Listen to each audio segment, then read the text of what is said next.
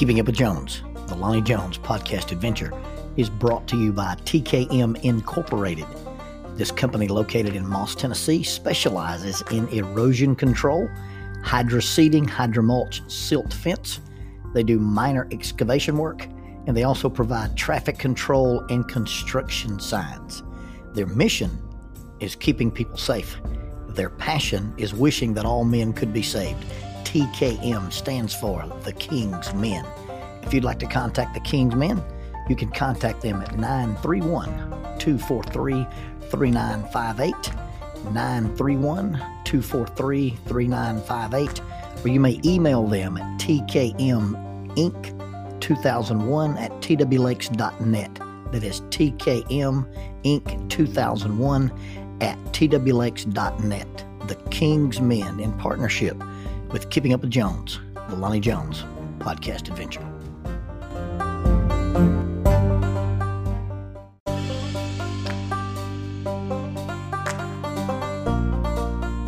Keeping Up with Jones, the Lonnie Jones podcast adventure, is sponsored by SJ&L General Contractors. SJ&L General Contractors is licensed in both Alabama and Tennessee. This family-owned business provides mass grading, storm drainage, sewer and concrete improvement, asphalt paving, erosion control, demolition, and heavy hauling. If you're in need of any of these services, you can contact them at 931 433 4660. That is 931 433 4660.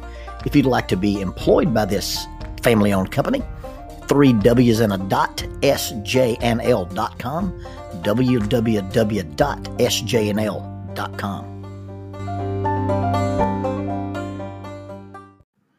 In the early part of 2009, I was released from the hospital in Anniston, Alabama, and came home to several weeks of convalescence. I was restricted from playing outside. I was restricted from shooting my bow. I was restricted to doing very pretty much anything. The doctor had originally said, Hey, you can't lift anything that it takes more than one hand to lift. And my wife quickly replied, Doc, do you realize what he can lift with one hand? So the doc said, Okay, nothing more than seven pounds. So I'm pretty much on lockdown. So I ventured into World of Warcraft, which was a multiplayer online game and I didn't know much about it. I got a 30 day free trial to World of Warcraft, and for 30 days, I had the unmitigated reign of terror as Bad Axe the Barbarian, an axe wielding barbarian roaming through the landscape of World of Warcraft and causing chaos and mayhem everywhere I went. And when the 30 days expired, so did Bad Axe the Barbarian in 2005, years before the reign of terror from Bad Axe the Barbarian, Ben Schulz, playing the character online of Leroy Jenkins, made these words immortal. All right, chums, let's do this. Leroy Jenkins. And if you're not familiar with that episode, it's a it's a hoax.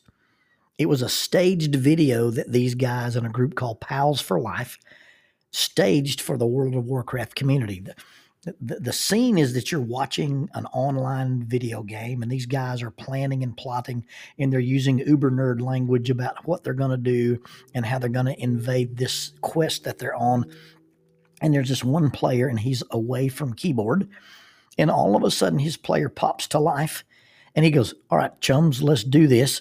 He screams his battle cry, which is his first and last name, Leroy Jenkins, and charges into the fray, resulting in a mayhem and a melee episode that gets his entire team wiped out. Now, if you watch this video on YouTube, you'll you'll hear language that you don't want your small kids to hear because these guys disparage and berate Leroy Jenkins.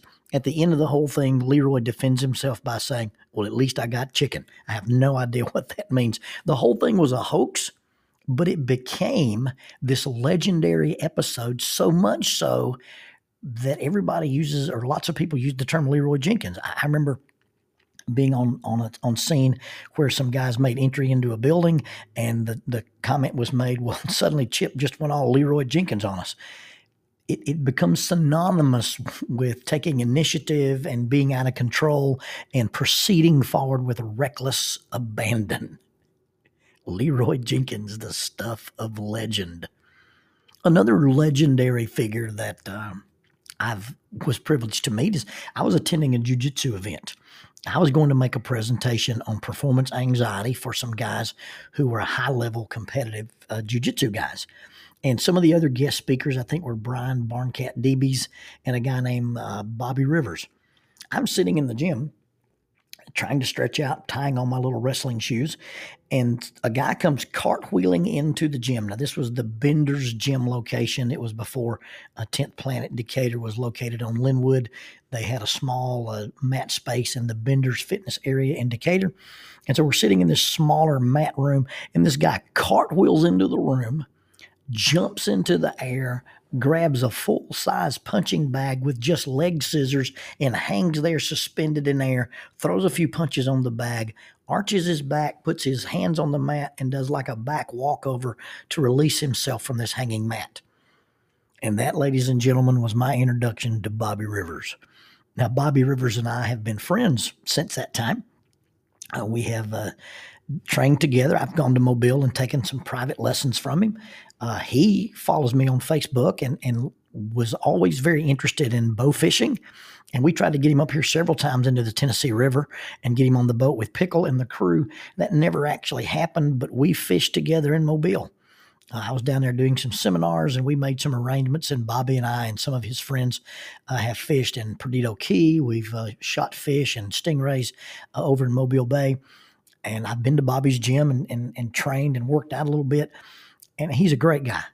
He, he's a neat fella. He's a consummate martial artist. Uh, he's won several uh, tournaments and done some high level uh, grappling matches. He's a black belt under Eddie Bravo in the 10th Planet system.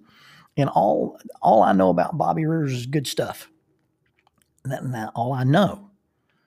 It's not all I've heard. You see, there's these rumors that Bobby Rivers kind of had a Leroy Jenkins phase in his life that uh, when Bobby was in his bad boy days, he would be at a sporting event or in a club or at a bar or at a restaurant, and, and somebody would encounter him and, and things would escalate up to the point of somebody deciding they're going to announce to Mr. Rivers what they're going to do to him. Now, you got to understand, this is a guy that when his little dog was attacked at the mailbox, he choked a pit bull unconscious. Okay?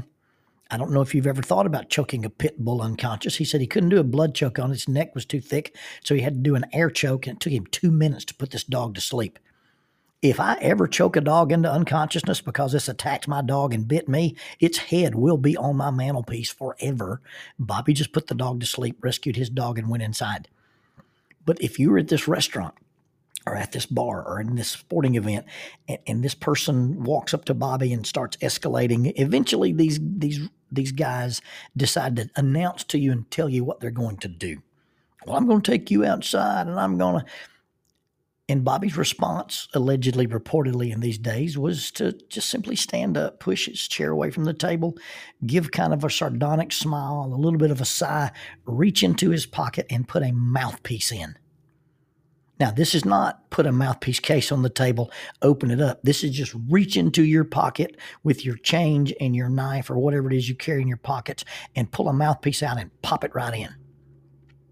If you're standing in front of a gentleman and you're about to escalate the encounter into physical violence, and he stands up and puts a mouthpiece in, it is time to reevaluate your life choices up to this point. Because you're going to ask yourself, what kind of person does this? Who, who does this guy think he is? I remember during the height of COVID, we weren't going to take my truck. We were going to get into Jackie's car, and I don't remember where we were going, but I needed to get a I needed to get a sun hat because I'm bald. And I remember announcing to Jackie, "Hey, we can't go yet. I've got to get my hat, my mask, and my pistol." Wait a minute. If I've got to have a hat, a mask, and a pistol to go anywhere, am I the Lone Ranger? Well, this is this is Bobby Rivers. He got up in those days and would leave his house or leave his apartment. Let me get my keys. Let me get my wallet. Let me get my cell phone. Oh, yeah, let me get my mouthpiece. If you're messing with a guy who has to put a mouthpiece in, he has to put a mouthpiece in his pocket before he goes out every day. You don't want to invite this guy out into the parking lot. You would be surprised at what an effective de escalation tool this is. Now, I teach active listening and de escalation skills for the police department. Uh, I've taught this same class uh, in, in Mobile County. I, have taught it with the federal marshals. I've taught it with the prison system. I've taught it with, with the parole board. But let me tell you, more effective than active listening and de-escalation skills verbally you stand up and put a mouthpiece in your mouth the person on the other end of that says hey i may not be wanting to do this as much as i thought i did there's a there's a t-shirt that says do you talk the talk or can you walk the walk? We talk about congruency. Uh, what you say does it match your body language? What you say does it match your tone? And if you don't have congruency between your tone and your words and your body language th- then you're not really telling the truth. You're being disingenuous and it's always it's important for us to be congruous but it's also more important that when you're talking to the other person to be able to find out if those three things match and you can tell whether they're being honest or whether they're being manipulative or whether they're not got a foot in reality when you decided that you're going to threaten somebody and say, hey, we're going to fight, but you didn't bring your mouthpiece, I'm not sure you thought you were going to fight today. This guy left his house with a mouthpiece in his pocket. Now, this may all be apocryphal information and legendary, and I may be besmirching the good character of my dear friend Bobby Rivers. But let me tell you right now, a guy stands up and puts a mouthpiece in, he's about to go Leroy Jenkins on you. And you don't want any part of that. So when you begin to complain about what needs to be done in school, in church, in society, in the community, or in your relationship, and you're not willing to stand behind the thing that you think needs to be done with some very intentional action, then I think maybe it's time not to complain about it. I think maybe it's time to be quiet. I think it it may be time to realize that if I'm not willing to do anything about it, I need to push away from my keyboard and, and fold my screen and get out from my parents' basement and actually live a life. I've been shocked and appalled and dismayed at the number of pet projects people decide to, to, to, glom onto because they have so little purpose in their lives that they have to protest on behalf of people they've never met, never encountered, and never been treated that way. It, it, it's incongruous to me that somebody who claims, "Hey, I'm about to go protest a group of people who are con- who are accused of committing violence, but I'm going to show up in force while they're in force." And talk about them and, and yell disparaging things at them and throw frozen water bottles at them, knowing that their default response is violence, but I'm going to go there in my blue jean shorts, my flip flops, and a wife beater t shirt well, if you showed up to a place dressed like that, thinking that you're going to encounter violence, you either don't believe you're going to encounter violence or that's a special kind of stupid. What we say needs to be done probably needs to match what we're willing to do. Or it probably doesn't need to be something that we talk about. I sit down with couples all the time.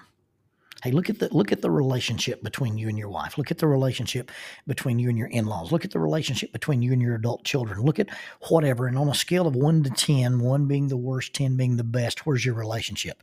And they'll give you a number. And for, for discussion purposes, let's say the number is five. So that the relationship you're talking about, one being the worst, 10 being the best, it's at a five. What needs to take place for the five to become a six? And immediately you get, if they would only change, if he would only do this, if she would only stop that. But the real question is hey, in this relationship that we're talking about, whether it's your spouse or your in laws or your adult children or your neighbors or the people at church or the folks you work with, on a scale of one to 10, one being the worst, 10 being the best, what's the quality of this relationship? Well, man, that's a five. Well, what could you change? What could you do what could you initiate to change that five to a six? Because you see, you only really control half of this thing. And if you're unwilling to do the work, if you're unwilling to suffer the, the pain, if you're unwilling to take the risk to make it better, then, then maybe it's disingenuous or incongruous to be complaining about it. I guess, you know, there's things that, that aren't ideal and, and, and it's okay to say, hey, this is not ideal. But really, our request to have things different either needs to be a request, a positive request to meet my needs, Or I need to say, hey, you know what? This is not working and I'm willing to do this work. I'm willing to initiate this action.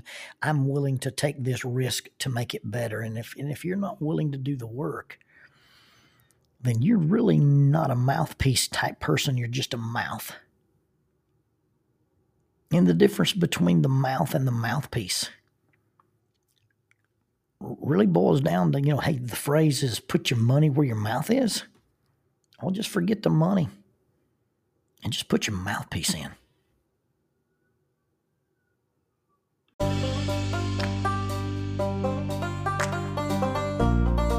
Keeping Up with Jones, the Lonnie Jones podcast adventure. I'm your host, Lonnie Jones, and the adventure part is basically just our experiences. And some of those experiences are as mundane as growing up, being married, being a young married couple with a kid, or being a middle aged couple with grandkids. Some of the experiences will be my adventures as an outdoorsman, a rock climber, a fisherman, a hunter, or my experiences as a police chaplain who's been assigned to a SWAT team for over 30 years. Some of that adventure may even boil down to the idea that there's a belief that I'm a chaotic Jedi. Either way, we'll take the experiences or the adventures and we'll talk about the facts. The facts will lead to concepts, and the concepts lead to application. Basically, it will be anecdotal wisdom.